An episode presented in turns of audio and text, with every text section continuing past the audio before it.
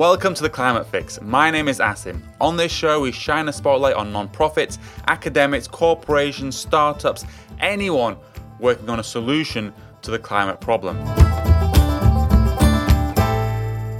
On today's episode, recorded on the 12th of June 2020, I spoke with Troy Carter, co founder of Rizome. Rizome is on a mission to make urban development regenerative. They're planting one of the largest carbon sequestration projects on the planet and scaling engineered bamboo lumber into a primary global construction material. Troy graduated from Stanford University, was an early employee at Airbnb and a la carte, and then founded and scaled Troy Cider. Yes, it's a cider firm, and exited after a successful acquisition in 2015 and is now working hard to fix the construction industry at Rizome. So, we normally talk about growing trees to sequester carbon. But how about growing trees, chopping them down, turning them into lumber, building skyscrapers with that lumber, and then growing more trees on the same land? Replace trees with bamboo and you have a vision for the climate positive future that Rizome wants to build.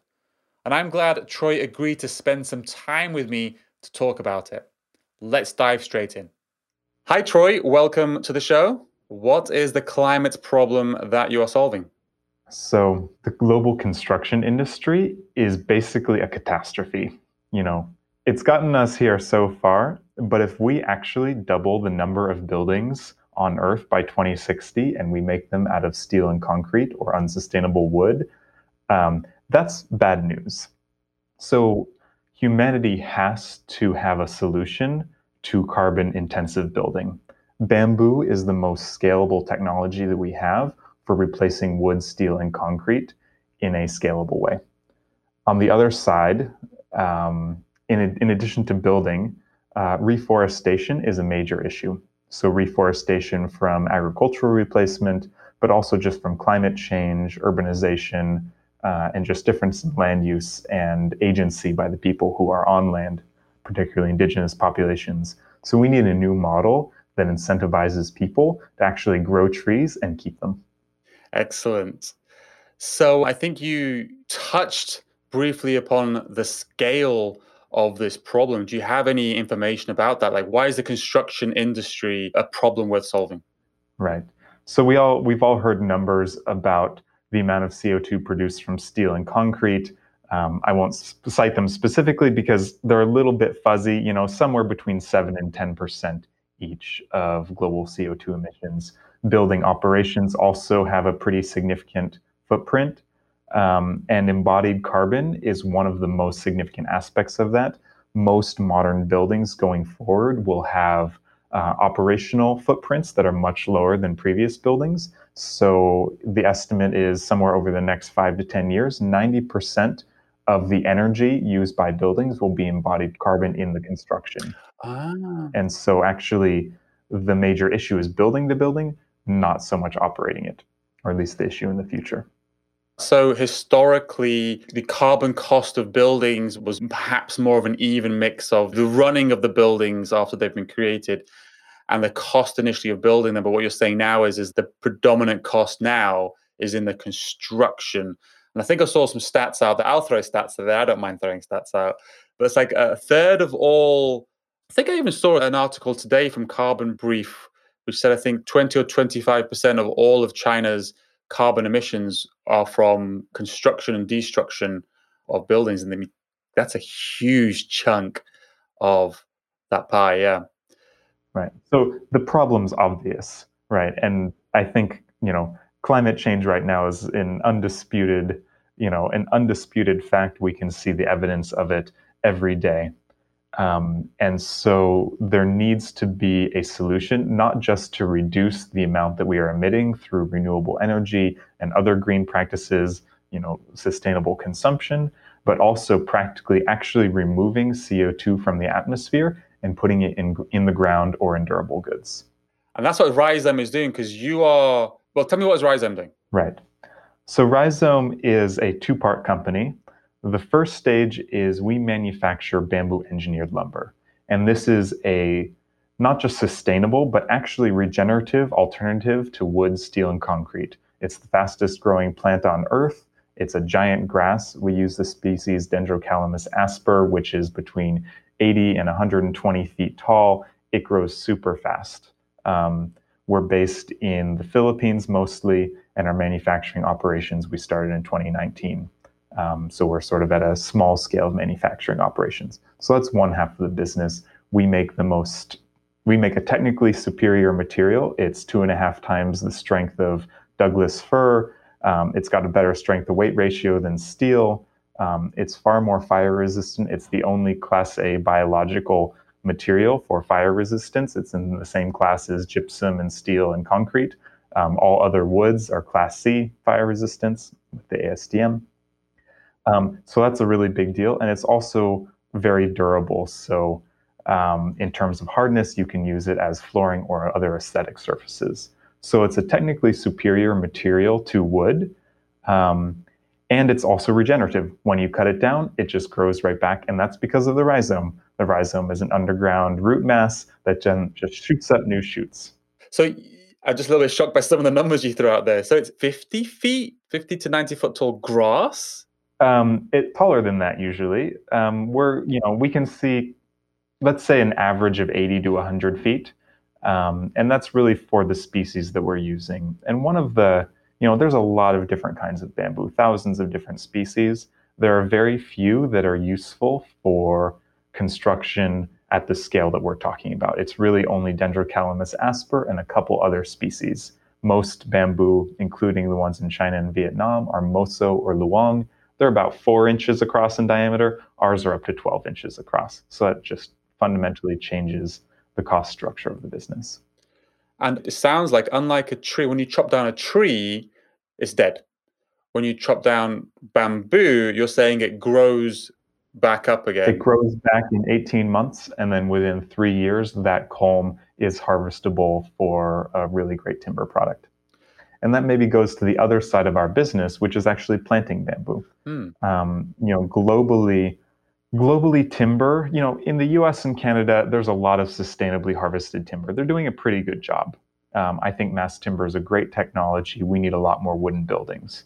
But internationally, that's not the case. You go to Indonesia, you go to Philippines, you go to India, you can't cut down any more trees because there aren't any, right? Mm. You know, from the 60s through the 90s, um, pretty much all of Southeast Asia, much of Africa, um, and many other developing regions have seen near 100% logging. So there's actually no more wood. And so we need another alternative so that these areas don't just build in concrete and steel.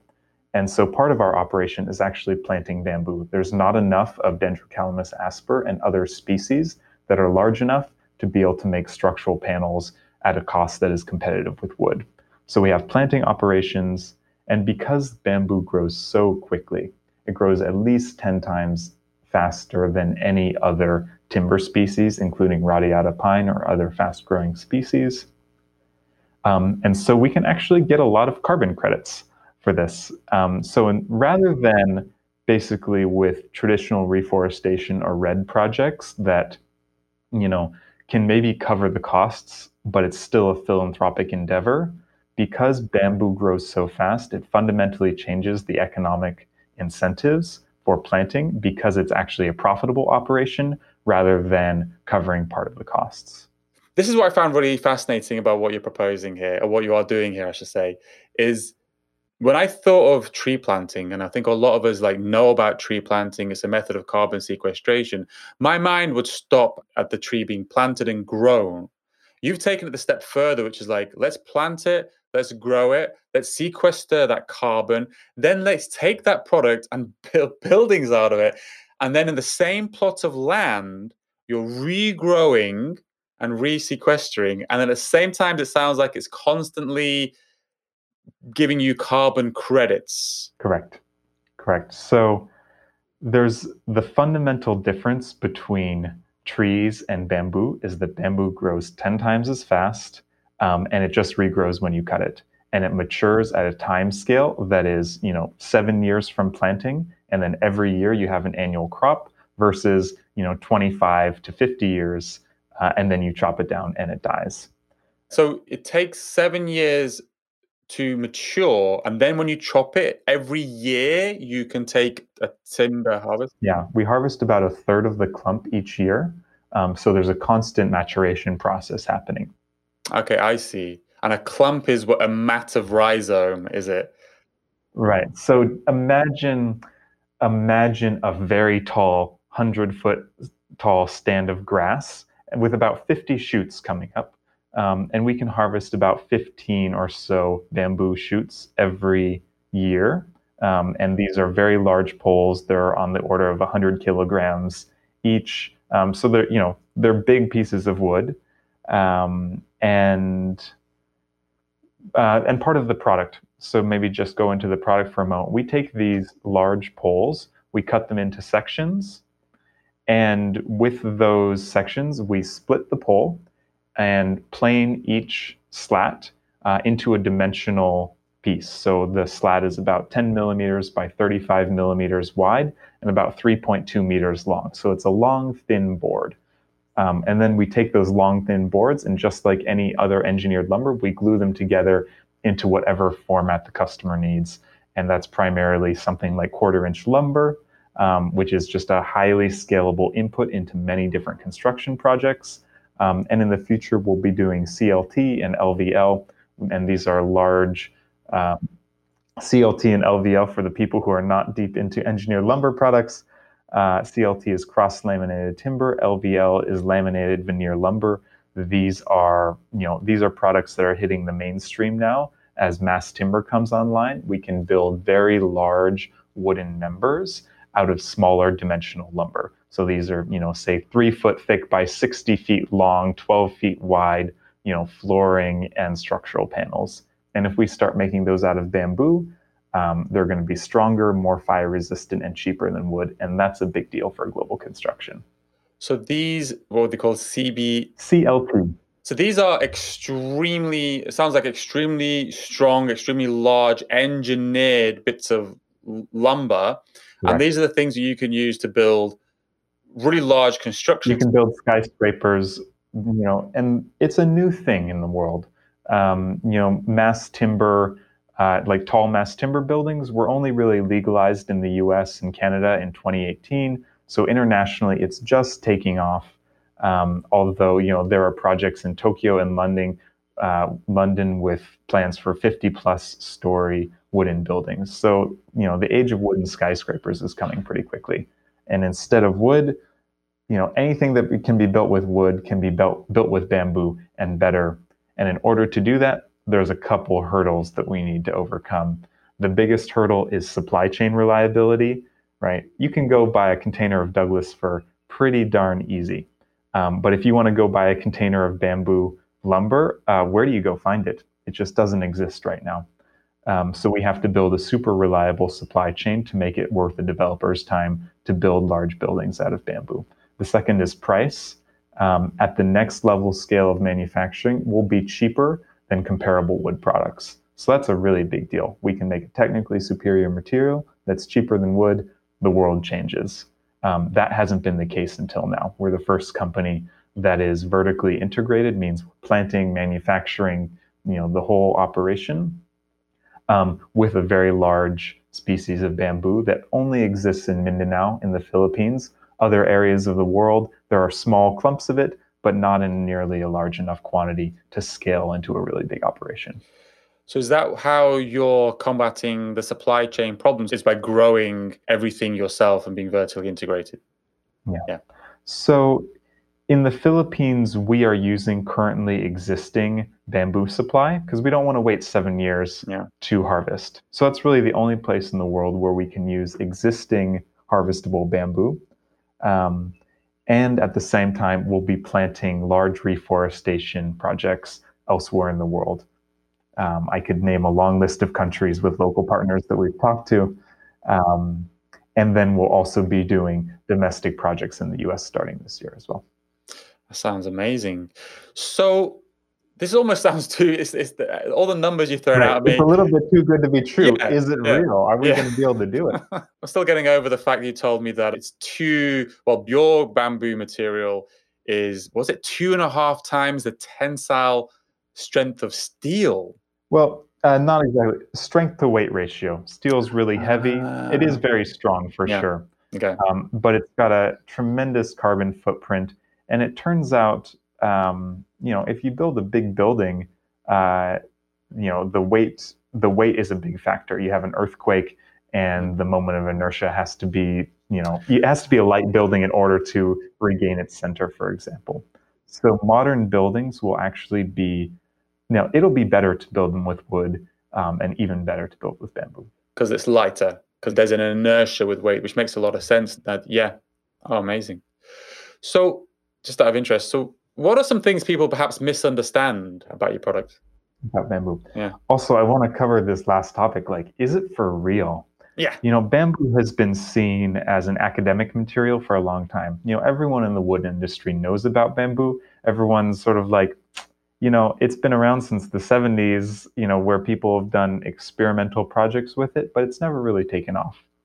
Um, and it's also been sort of seen as a fringe material. You know, people in third world countries that are probably have unreliable supply chains, they probably can't get us what we actually need. It's probably not worth our time.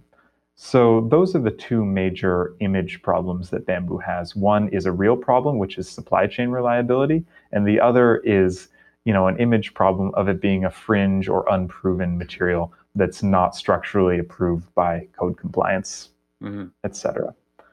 So we've been in this a long time. You know, our team has spent the last 26 years in bamboo construction.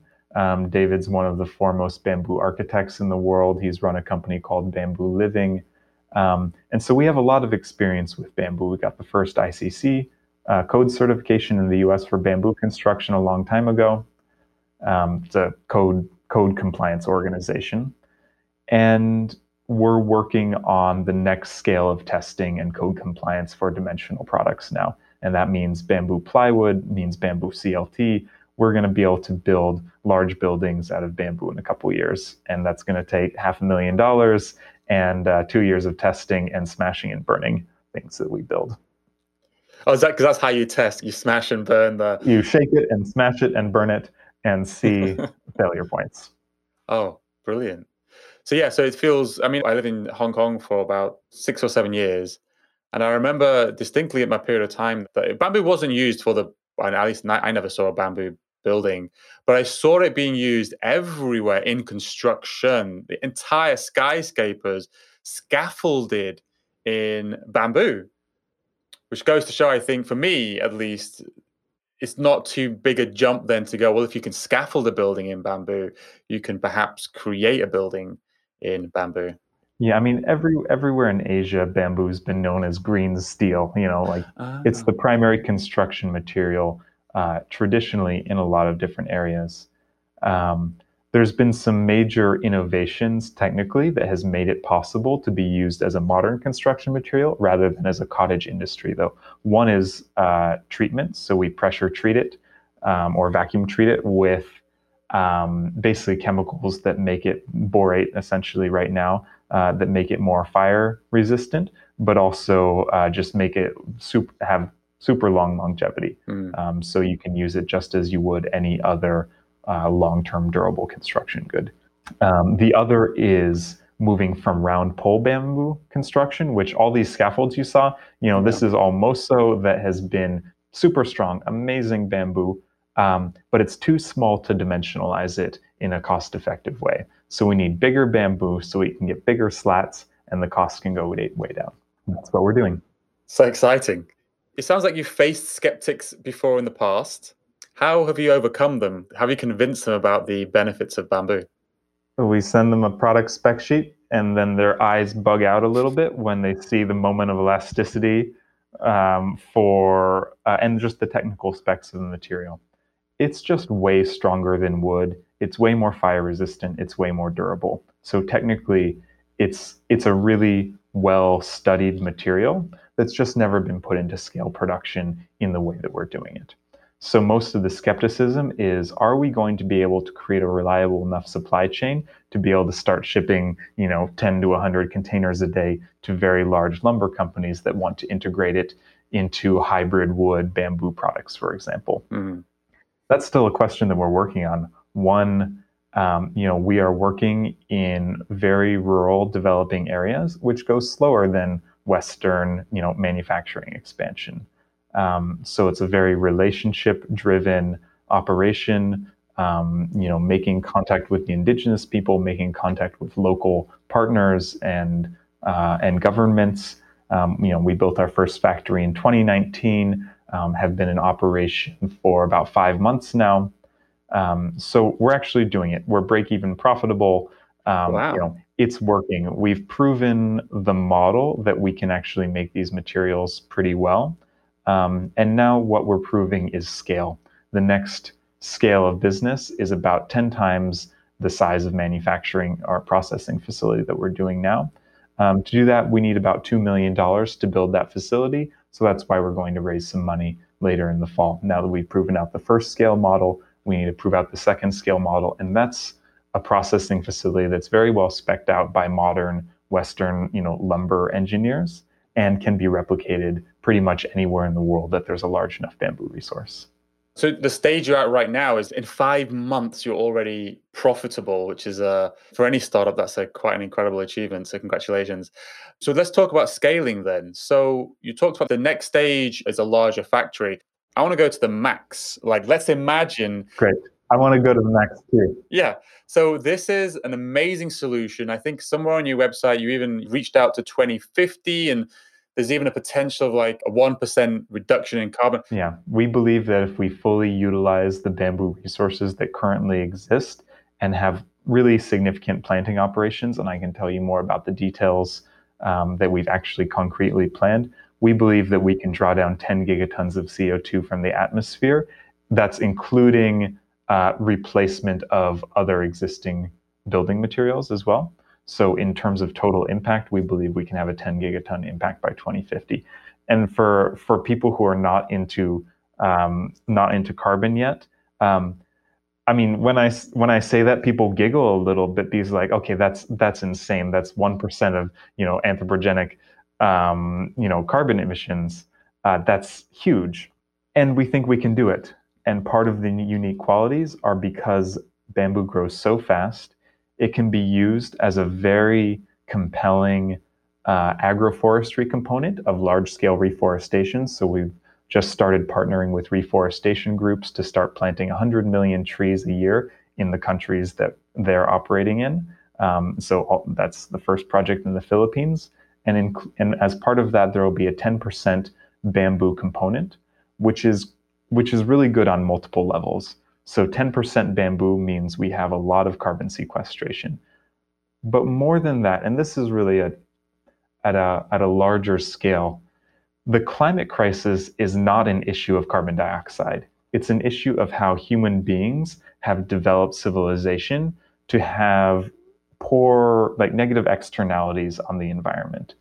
And so there needs to be holistic solutions one of the things we can measure is carbon dioxide. So we can we can measure and get paid for some things, and other things we have to just know that are we're doing something good.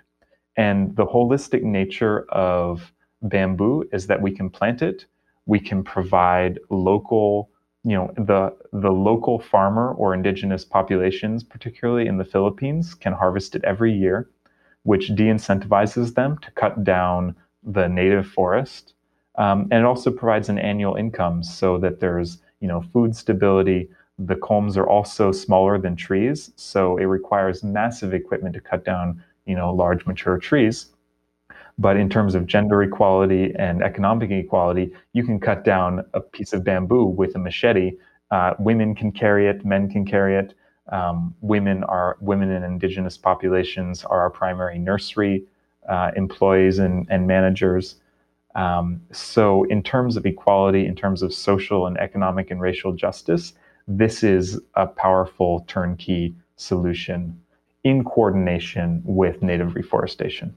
You're painting a beautiful picture for me of a world, and let's go there. So, 10 gigatons you mentioned is kind of the potential. Like, what does Rizome, the company, look like, and what does the world look like? You've mentioned, I think uh, you've hinted at this idea of perhaps like a global network of farmers who are making bamboo like what is it that actually needs to happen to get us to that right. what does that look like what does the world need to look like and what does Rizome need to look like in order to have the level of impact that we believe is possible mm-hmm. so let's start at the world level one is that individual landholders and indigenous populations need to be able to at least as a bridge and transition, need to be able to derive economic benefit from native forests and agroforestry crops.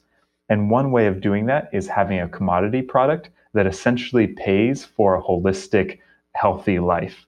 And bamboo is a product that in the past has not been a commodity. For example, timber has been a commodity. You can cut down a tree and you can send it into the lumber industry, and it goes as Douglas fir um, as a graded you know, mm. commodity product. Um, bamboo will be that in the future, but in order for that to be the case, we actually have to create that industry. And in order to create that industry, we need a couple different layers. One is that, you know, let's let's talk about a rural farmer in Indonesia. We just talked to our Indonesian partners yesterday.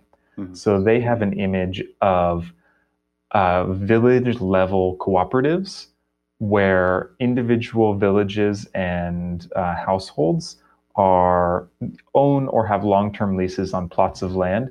Together, they can make up about 2,000 hectares of land that is growing Dendrocalamus asper and other agroforestry species.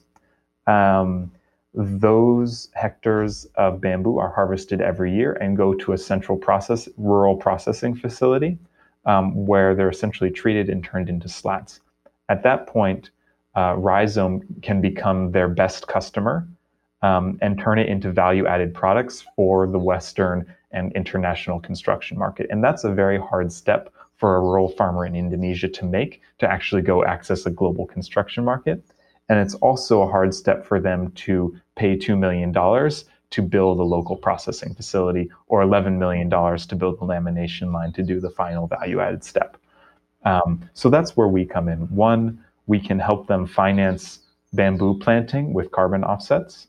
We can support them to build uh, local processing facil- facilities, either as a joint venture or something that they do themselves, providing expertise and money. And we can also be the best customer for that co op. And that's a structure that works really well for everyone. It allows us the place of the like largest um, point of value capture um, where the price is still low enough to be a cost uh, to be cost competitive with wood. I loved how you expressed it in terms of the, the timber industry is an industry. It's a globe spanning industry. No matter where you are in the world, you could probably, I don't know, I have no idea how I would chop down that tree in my back garden and, and, sell it into the wood industry. But I could imagine being part of that industry. But for Rizome to achieve that goal, you need to create that industry and you need to be that globe spanning vehicle where people could grow bamboo feed it into you, and then you create construction graded timber for used in construction. Correct. Yeah. And for sure, you know, in a decade, there will be a lot more players doing what we're doing now. I don't pretend to imagine that the Chinese and other companies won't come in once they see the value we're starting to create. And in a way, I think that's great. I think there should be a lot of players entering the bamboo market because um, it's it's actually a very um, it will be very profitable, but it also should become a commodity, just like Douglas fir is now a commodity for global construction. And and part of the reason for that is that it has a great uh, you know has a great climate impact, but also we don't worry about our own future because um, you know we worked out a model to make relationships with farmers and other indigenous landholders, um, split carbon offsets with them, have a model where they are incentivized to stay within our supply chain uh, because we're doing really well by them um, and providing you know a very reliable customer base um, and essentially them getting paid for carbon credits every year plus being able to sell as a harvest operation. Another level is you know we're talking about carbon offset credits and and I'm not sure how much the audience right now knows about carbon offset credits, but there's a couple different markets. There's a voluntary market, and then there's a compliance-based market that is, you know, run by governments and large industry. And the voluntary market is really attractive um, because, and will continue to grow. Companies like Microsoft, um, but also many other forward-looking uh, companies suddenly start realizing, hey, it's actually not just my re- corporate responsibility, but I have the power to make a very big difference in the way the planet looks. And most carbon offset credits are not worth the paper they're written on. For renewable energy projects or building dams or even even um, maintaining forests, um, there's a lot. I have a lot of skepticism that it's actually doing something good. And what we can provide is the most precise data-oriented uh, carbon sequestration, but also impact um, monitoring of any operation that I know of. You know, we can we have a, a, large network of network of farmers in the Philippines, and we also know exactly how much carbon is sequestered because we have very rigorous methodology. The first methodology through VCS for bamboo, um, and we can also, in the end, we can harvest it and see exactly how much carbon is sequestered, which is a neat it, it's actually it's better for the plant. You keep harvesting it. You can harvest it for 80 years, continue to sequester carbon. I think that's the. I know you you mentioned other things there as well, but with a tree, you just have to trust that it will grow. It won't be chopped down, or it won't be burnt. It won't be destroyed in some other mm. mechanism. I think we have a maturity of 40 years, whereas with you, you know that you're staring at it and you're seeing it grow, and then you're chopping it down, as in to turn into lumber. I suppose it's much more because it's in a, in a matter of a few years, you can measure yeah. that. And there's a faster time scale, yeah. and the actual profitability in the first 10 years makes it so that we can have a much more detail oriented data tracking approach, which is also great for us. If we're harvesting a million clumps of bamboo every year, we actually want to collect data on every clump. We have an RFID tag and you know geotag. We can see every single clump in our system, so we know the wall thickness, we know the weight, we can identify the top 1% of you know, t- identify the top 1% of bamboo with the biggest wall thickness. And this is another kind of advantage because we can say for each millimeter increase in wall thickness in our species, that's a 10% decrease in the price of our product, in the price of our material cost. So that's a big deal. So over time, we anticipate that the cost will just go down as we just select the top uh, performing clumps. Oh, I see. So hang on. So how are you tracking your clumps right now? How are you measuring this? Have you got some technical method of measuring, or is this a manual measurement you're describing just now? Oh, it, it, right now it's very manual. Right. You know, our harvest team out in the field uh, with a truck, yeah. cutting it down with chainsaws, yeah. and uh, you know, weighing, and um, and a guy with a caliper weighing wall thickness. Like right now, it's it's very manual. In the future, we can imagine a more uh, a more automated process. But right now in the Philippines and just at our stage of development, like manuals where it's at, it's actually a very low tech operation with very little technical risk. So that's kind of the production side of this construction grade timber and, I, I, uh, bamboo. And I love how you have weaved it all together in just beautiful circular, almost circular style or self-supporting system. Can you talk a little bit about something I don't know much about, and I don't think my audience will know much about, but the actual construction using these products. I think did you call it mass timber? Is that the, the term for? Yeah. So I can talk a little bit about about construction and design innovation as well. Mm-hmm. The first layer is that we don't actually want anyone to have to change anything about what they're doing in order to buy our product. We can make the same quarter inch plywood so okay, it's a little stronger, a little bit more fire resistant, a little bit more regenerative, and maybe the same price or a little bit cheaper. That in itself is a big innovation so that they don't have to do anything different. Um, in the future, um, as architects and developers start becoming more familiar with the material, and as code compliance comes into, you know, so we can actually start building out of this material in a in a fully 100% bamboo structural way, we're going to start seeing some major design innovations. So, one of the design innovations in wood recently is the ability to use cross laminated timber in making tall and very large buildings. So, these maybe are like three foot by three foot you know, columns of wood, but also, you know, 60 foot long pieces of engineered timber. And these are not whole trees. These are, this is all engineered lumber. And the reason this has taken so long is because of fire resistance. Um, we don't build with wood because, like, you know, there was a big fire in almost every major city in the last few hundred years, and that's because we build with wood. Uh, we don't want that to happen again, but it turns out when you build a very large dimension piece of wood, it's like trying to light um, a log with a you know with a small flame, right? It just doesn't doesn't catch on fire. So that's what mass timber does. It makes very large dimensional wood, not like two by fours, um, but like you know 60 foot by four foot mm. um, pieces of wood. And there's a few issues with that. One is still fire resistance, but the other is just the size and dimension and weight of the wood. Um, bamboo can help innovate on every level. So, one is it can be a fire resistant surface. So, for tall mass buildings right now, uh, these buildings are required for members to be uh, covered in gypsum for fire resistance or other fire resistant materials. We can instead cover that with bamboo. So, it can be an aesthetic surface, it can be a walking surface, a ceiling, and also has fire resistance. So that's a major cost savings, um, but also the buildings then are just gorgeous afterward. Um, the second is strength. So in super tall wooden buildings, you have to start making these really, really large columns or you know exoskeleton pieces. If we do that with bamboo, we can decrease the size pretty big, like we like at a very large ratio. And so that means there's a larger usable square footage of actual living or working space inside the building rather than it being taken up by structural columns. So that's a big deal, big cost cost savings. So just to because I think you mentioned earlier on, is it related to the idea that although perhaps steel is actually still stronger, but because it's heavier, you need more of it, you need more structural support. But because of the right. fact that this is lighter, you need less of it, which means more floor space. Is that the trade off that you're describing?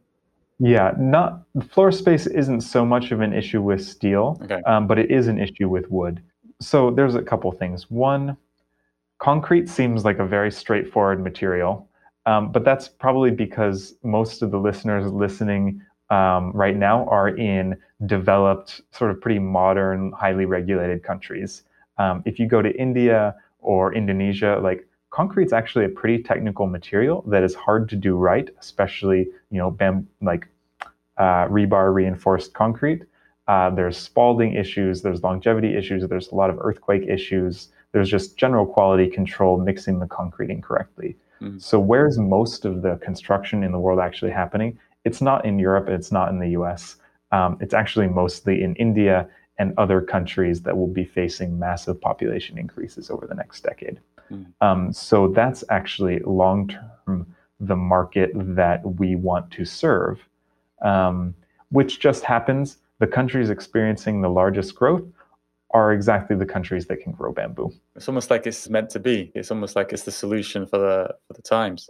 This is absolutely fascinating. This whole story of bamboo and engineered timber and engineered. Did we call it engineered timber or engineered bamboo? How do we? I, I call it. You know, I, I wouldn't say that anyone knows enough about bamboo yet to have a definitive uh, definition of, of what we're calling it yet. Hmm. I call it engineered bamboo lumber. Okay. And we'll see what it merges into. Yeah, it's fantastic. It feels too good to be true, but you've convinced me. It does yeah. sound like a really, really fascinating topic. And maybe just a context is it too good to be true? Yeah. We've painted a really rosy picture of the carbon impact the social and economic and ecological impact, um, and also impact on design and construction industries. Like, okay, amazing. Uh, I think there's not much argument that it can technically happen. Everyone in the industry knows that bamboo is an amazing material. Um, what the defining question is is can we go do it? And so I just want to give a little bit of context for for what our operation looks like. Can we go do it? one, we're already doing it. So we actually have a pretty good factory going. We can, you know, we can take you there if anyone, the listeners, wants to come visit in the Philippines. Let's go have a walkthrough. Um, the second is that our team is is amazing. you know david's been just just the just the management team right now like david's been in bamboo construction for 26 years as sort of the foremost or one of the foremost bamboo architects um, fred you know he's sort of like our adult supervision he's run some of the largest coal companies in the us for a very long time um, is deeply uh, engaged with power production and then also moving towards regenerative solutions for power production and uh, biomass. And just a story on biomass most biomass is not regenerative at all. You cut down a tree and burn it like it's going to take 50 years for that carbon to come back. Mm-hmm. it's a bit of a different story for bamboo. I wouldn't say that it's strictly good but for sure it's better than than burning wood or coal. Mm-hmm. just because it grows back so quickly um, russell you know he's built uh, built an airline software company that probably every airline in the us uses now um, and uh, you know deeply experienced with scaling companies. Ben, you know, he's a was a VP at Boeing, also very experienced in you know aerospace and manufacturing. So we have the most experienced team in the industry. We've been in bamboo for a really long time, and uh, we have the capacity to go out and raise the money and actually implement a pretty sophisticated manufacturing process. Yeah, that sounds like just a very impressive team that's gathered together to drive Rizome. Can you talk to me a little bit about yourself? Like maybe talk a little bit about your background and maybe your journey into Rizome. What inspired you to start this? Yeah, I mean, you could say like on a professional academic resume level, I went to Stanford, worked at a couple different tech companies in San Francisco after college, started my own company ran it for a couple years, sold it, and that was about six years ago. And in the intervening six years, I consulted for a handful of projects, um, but mostly did, you know, couples work and uh, was a tantra teacher for the last six years with my partner. So that's oh, sort wow. of the the context, but also working with regenerative agriculture and um, and renewable energy financing, maybe one project a year. Mm that was the sort of the lead up. So I've been in conversation with the rest of the team at Rizome for about six years. Um, I've known David for a long time and the rest of the team. Um, and so, so over the last year, I realized, hey, this is actually at a point. So I'm actually the newest member of the executive team. I sort of came on late. And it reached a point where I said, okay, it's worth my time joining because we're past the level of product development, last the, past the level of sourcing. We're actually going to build a factory, start making product. Now's the time when the company can use uh, a lot of money um, and also scale quite quickly. And that's really where my passion and expertise is, is in building a team that can work on a project with commitment and devotion um, with a really big impact and have a lot of fun doing it. So David was your contact mentioned. I think you mentioned previous to our podcast starting. He's a bamboo architect. He, he's our architect and uh, product genius who is also leading design innovations in bamboo. Uh, he's amazing.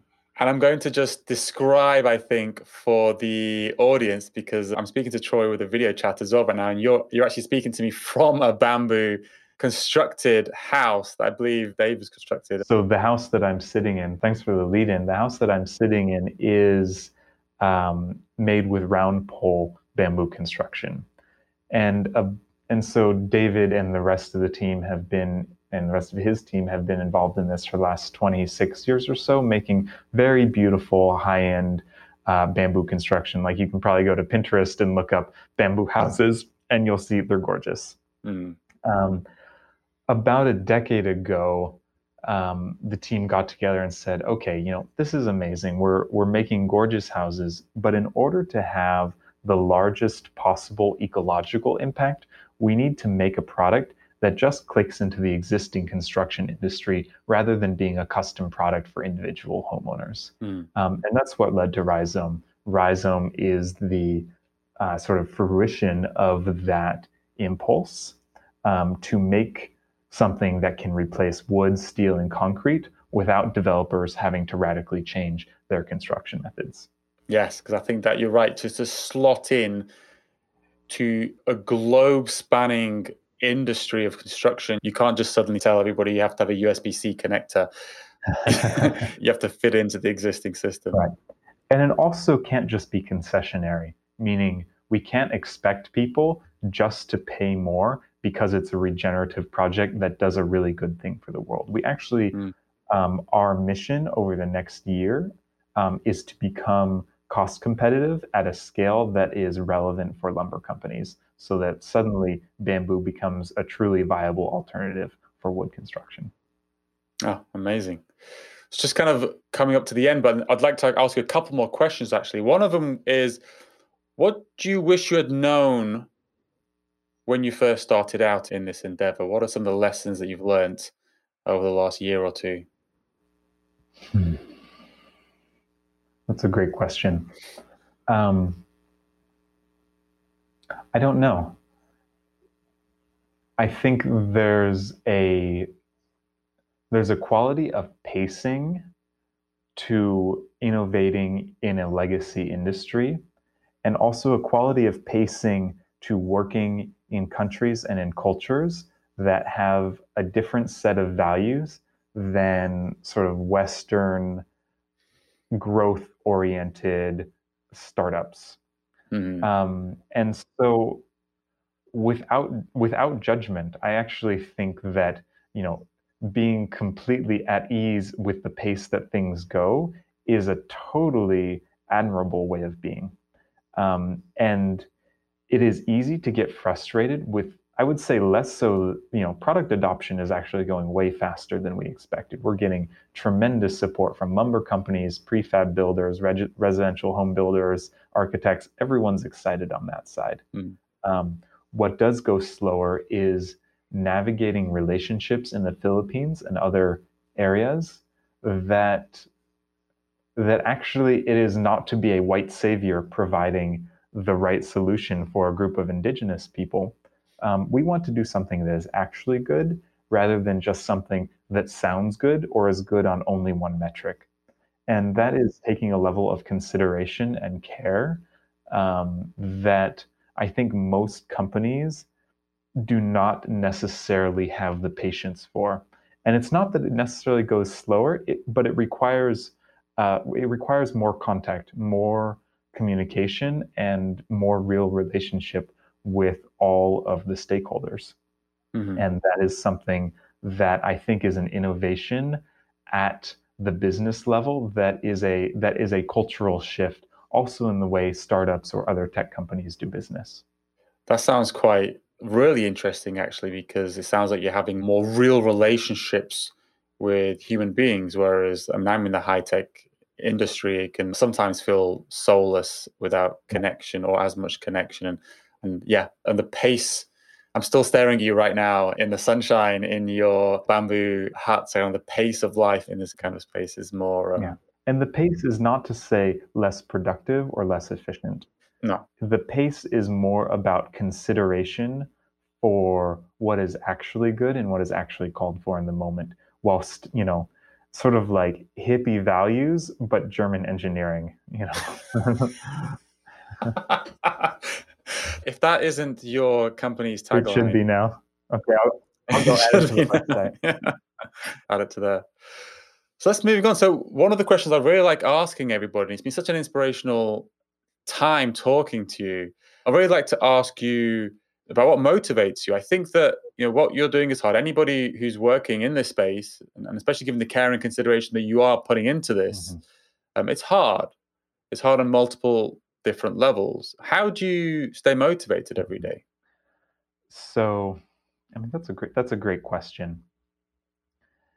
One is people. So the sort of people I get to interact with um, in this job and in this country and in this mission uh, is a privilege, right? It's it's a joy to speak with people like you who are essentially volunteering their time to do something that they believe is in service to the whole. And that's a special quality and caliber of people that are attracted to working in climate um, and also in you know design and innovation, um, but with a with a focus on actually in with a focus on service. And when viewed through that lens, like I just get to interact with really cool people um, whether on the investor side or you know hiring new people or um, making partnerships in new areas. I mean, just you know the the team that I talked to in Indonesia yesterday, they're so sweet um, and they're brilliant, right? They're like these brilliant genius designers and architects and systems thinkers um, who are genuine, loving human beings. Um, so that makes my job uh, energy giving and fulfilling. Uh, another level is just, yeah, like Im- having impact without creating a culture that is not soulless. Now, you talked about how tech can sometimes feel soulless, like we are participating in a machine that we don't exactly believe in. So, part of it is having a perspective of human beings living well together in right relationship with nature. Um, and you know, when we make a bamboo building, the house that I'm sitting at probably gets more comments from people than like any other house in the area. Because like, wow, I feel so good in it. It feels organic, and you know, I love sleeping in it. It just feels really good. And that's not an easy thing to have metrics on. How good does the building that you're in feel?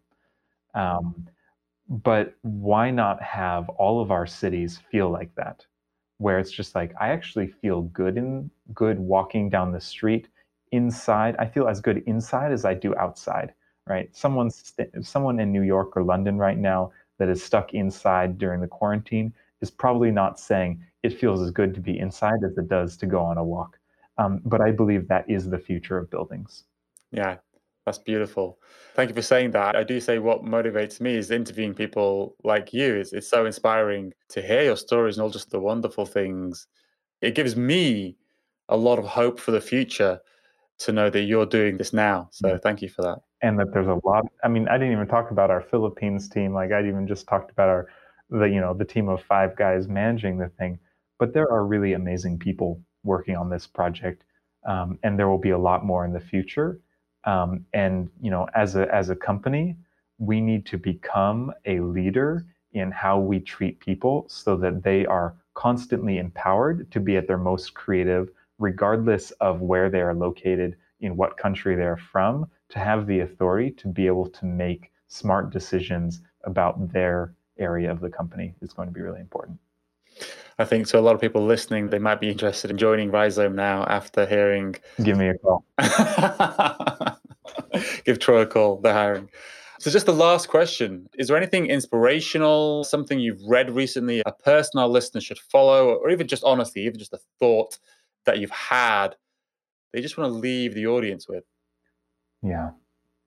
So, the the theme it's not a person or a particular resource, although there are many in this area. But the theme that comes and has surfaced uh, very strongly over the last weeks has been racial justice, economic justice, but particularly like Black people getting hurt and killed by police. Um, and not to get like moral authority on this or like brownie points. Um, but I just want to say that like racial justice is environmental justice, is social justice, is economic justice. These are part of one holistic system. If people can be paid fairly, if they feel secure in their neighborhoods and houses, um, if they have enough time for their families, um, there's there's a very large systemic shift that needs to happen at many different levels.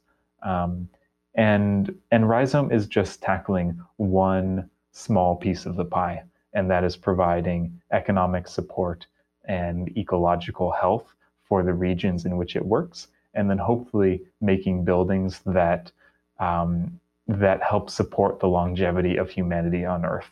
Because we're in a we're in a big crisis right now, you know, and some things are bubbling to the surface, and then there are other themes that will only come to the surface over the coming decades. Um, and climate will be one of these themes that continues to return. Um, so maybe just on that note, um, we only get so many projects to work on in life, and it's not worth your time to work on something that doesn't motivate you and keep you energized and fulfilled on a daily, you know, just on a, on a daily life level.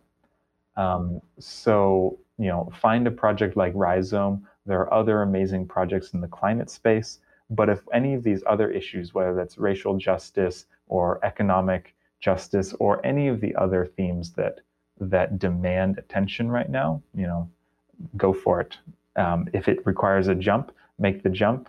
Um, and if you're already doing it, thank you. Wonderful. What a beautiful message to end with. Thank you so much, Troy, for your time today and also for everything that you're doing at Rizome and beyond. Yeah. Thank you so much for your time. I really appreciate it, Sim. Thank you for the time. And thank you to everyone listening. You can reach out, visit us at rhizomeco.com, um, or just send me a note. Have a great day. You've been listening to Asim Hussain on The Climate Fix.